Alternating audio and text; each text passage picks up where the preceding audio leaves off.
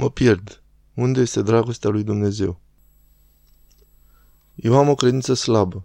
Când spun Tatăl nostru și ajung la facă-se voia ta, mi se strânge inima pentru că nu știu ce mă așteaptă. Și mă preocupă ceea ce ați spus, că voia lui Dumnezeu aduce pace și liniște și toate celelalte. Dar atunci când eu am o boală care mă necăjește, mă chinuie și mă aduce la limita răbdării, pe mine și pe cei din jur, ajung să spun bine, asta este voia ta.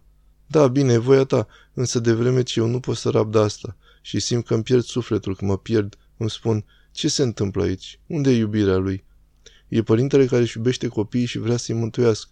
Dar eu simt că mă pierd și mă întreb, asta e voia lui? Sau în cazul unei persoane care are pe cineva în familie grav bolnav, ce suferă de demență, și până la sfârșitul vieții așa va fi, încât nu mai poți, ajungi la limitele tale și spui, e voia lui, însă eu nu am pace, mă pierd, ce se întâmplă? Aveți perfectă dreptate, sunteți îndreptățită să gândiți așa.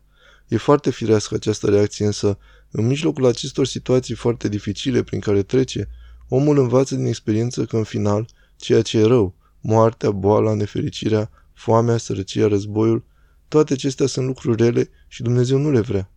Dumnezeu nu colaborează cu răul, El nu colaborează niciodată cu diavolul și cu lucrurile rele care se petrec. Însă ce face Dumnezeu?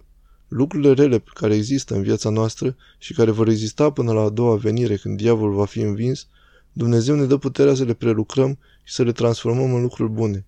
Și o travă să o facem în tratament, și amarul să-l facem dulce, și oțetul să-l prefacem în vin dulce, și din întuneric să facem lumină.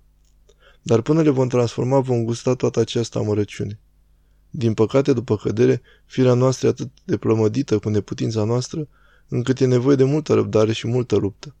Însă cel ce va răbda, chiar dacă se necăjește și se chinuie și se întristează mult, va primi ca experiență veșnică prezența lui Dumnezeu în inima sa.